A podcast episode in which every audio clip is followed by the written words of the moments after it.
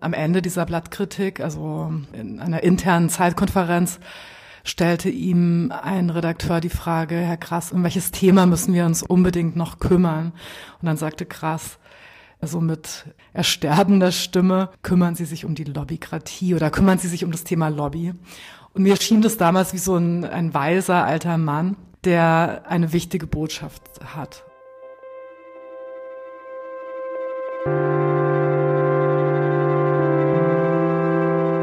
Geschichte hinter der Geschichte.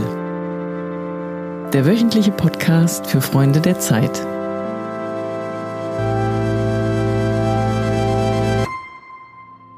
Willkommen bei Die Geschichte hinter der Geschichte, dem Podcast für Freunde der Zeit. Jede Woche blicken wir hinter die Kulissen der Zeit und unterhalten uns darüber, wie die Zeitung entsteht. Mein Name ist Johannes Duziak. Ich bin Autor und Social Media Redakteur bei der Zeit und dem Zeitmagazin. Und ich spreche heute mit Heike Faller, Reporterin im Zeitmagazin, über ihre neue Geschichte, die von der Lobbykratie handelt. Liebe Heike, erstmal, was ist überhaupt die Lobbykratie? Die Lobbykratie ist so ein Ausdruck, der sich in den letzten Jahren rausgebildet hat. Das ist auch ein Buchtitel und ja, es steht stellvertretend für sehr viele Bücher zu diesem Thema, die alle eine ähnliche These haben, nämlich dass unsere Demokratie eigentlich nicht mehr funktioniert, sondern von Lobby- und Wirtschaftsinteressen beherrscht wird, von einem kleinen Klüngel von Politikern und Wirtschaftsleuten, die eben auf Kosten des Volkes gemeinsame Sache machen. War das dann auch deine Ausgangsfrage? Also ist es wirklich so oder wie bist du an die Recherche rangekommen? Also auf die Idee für die Recherche bin ich schon mal vor Jahren gekommen, als Günter Grass noch lebte und bei uns eine Blattkritik machte. Und ich glaube, am Ende dieser Blattkritik, also in einer internen Zeitkonferenz, stellte ihm ein Redakteur die Frage, Herr Grass, um welches Thema müssen wir uns unbedingt noch kümmern? Und dann sagte Grass, also mit ersterbender Stimme, kümmern Sie sich um die Lobbykratie oder kümmern Sie sich um das Thema Lobby. Und mir schien das damals wie so ein, ein weiser alter Mann, der eine wichtige Botschaft hat. Und fortan dachte ich dann über viele Jahre, du musst dich jetzt endlich mal um dieses Thema Lobbyismus kümmern und hatte das immer mal so im, vor Augen. Und als dann der Dieselskandal losbrach und sich eben die Möglichkeit ergab, zu dem Thema auch einfach mal konkreter zu forschen, eben anhand der Autolobby, dachte ich, jetzt ist der Punkt gekommen, wo ich mir das mal anschauen sollte. Das hast du ja dann auch gemacht und du schreibst auch über eine EU-Richtlinie für die Automobilindustrie, die den Stickstoffdioxidgehalt in der Luft senken soll. Und diese Richtlinie wird in Brüssel erarbeitet, dann aber in Deutschland aufgeweicht. Als du nach Brüssel reist, um die Parlamentarier mal zu fragen, warum sie die Aufweichung des Gesetzes in Kauf nehmen, geben sie dir relativ ambivalente Antworten, die scheinbar nicht so richtig was mit Konzerninteressen zu tun haben. Was, was haben sie dir denn da erzählt? Ja, genau. Also das Parlament hatte da eine unheimlich von außen betrachtet eine unheimlich schwache Entscheidung getroffen. Also erst passiert der Dieselskandal und dann werden die Grenzwerte im Nachhinein einfach verdoppelt. Und es wirkte natürlich wie, jetzt hat die Lobby endgültig über das Parlament gesiegt. Und ja, ich habe dann einfach mit unterschiedlichen Parlamentariern gesprochen, sie gefragt, warum haben sie denn so abgestimmt, wie sie abgestimmt haben.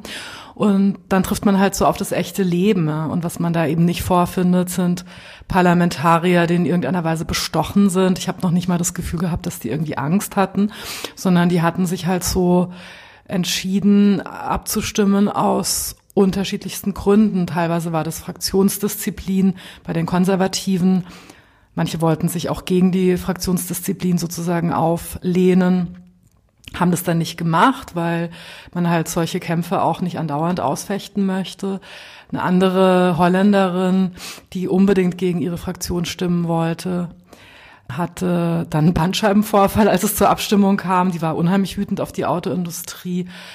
Wiederum andere gaben freimütig zu, dass sie einfach nicht in das Thema eingearbeitet waren. Das kann man auch nicht bei so vielen Themen und dann halt einfach das machten, was die Experten ihnen sagten. Also man merkt dann, es gibt sehr viele unterschiedliche Gründe, aber natürlich sind auch diese sehr unterschiedlichen Gründe irgendwie am Ende von Lobbyarbeit auch mit beeinflusst. Was hat dich bei der Recherche am meisten überrascht?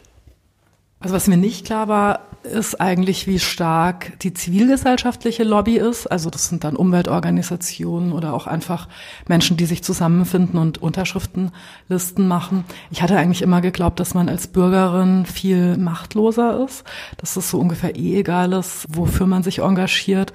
Und was mich wirklich überrascht hat, war, dass sowohl Studien gezeigt haben, dass eben zivilgesellschaftliche Organisationen sehr großen Einfluss auf Politik haben.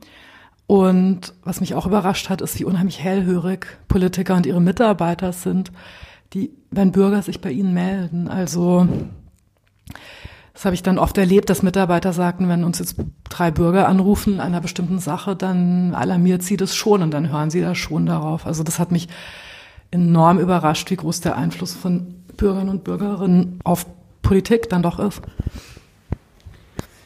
Es gibt also auch guten Lobbyismus. Also gut und böse, das ist natürlich eh immer Definitionssache. Ne?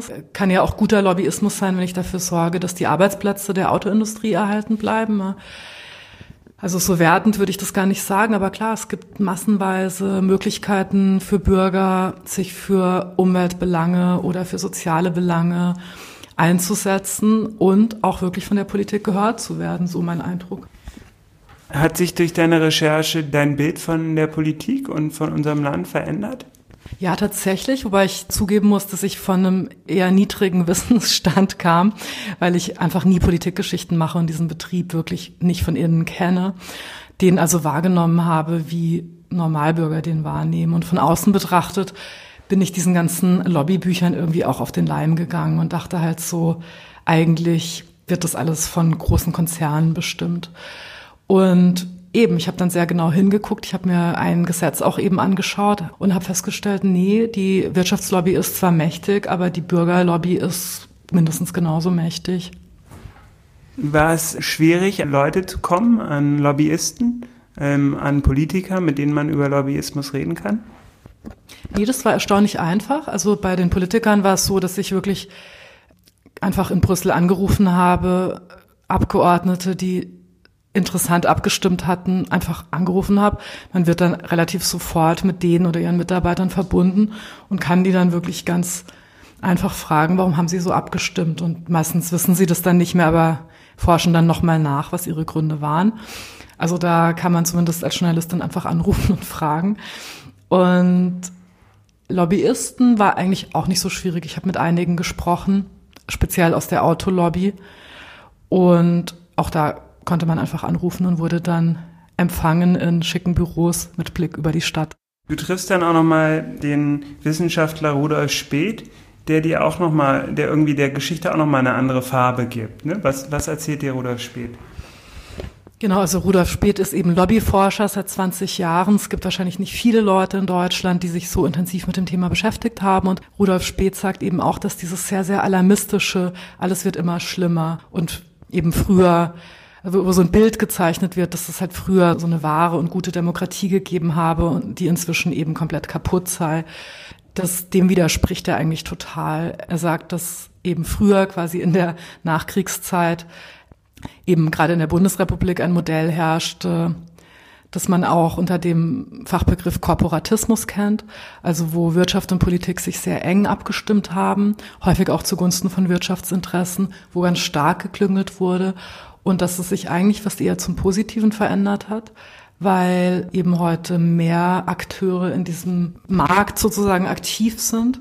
Also sind nicht nur einige wenige, die über Gesetze entscheiden, sondern es sind viel mehr.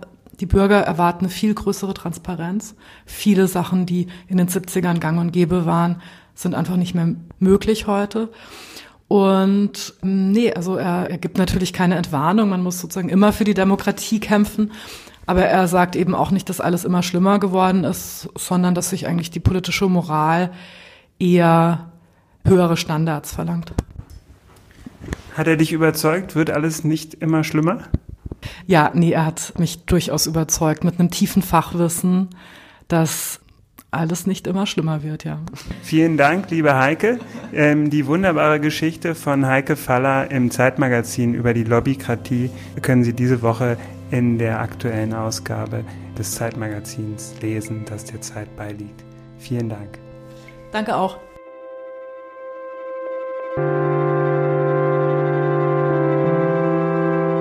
Die Geschichte hinter der Geschichte. Der wöchentliche Podcast für Freunde der Zeit.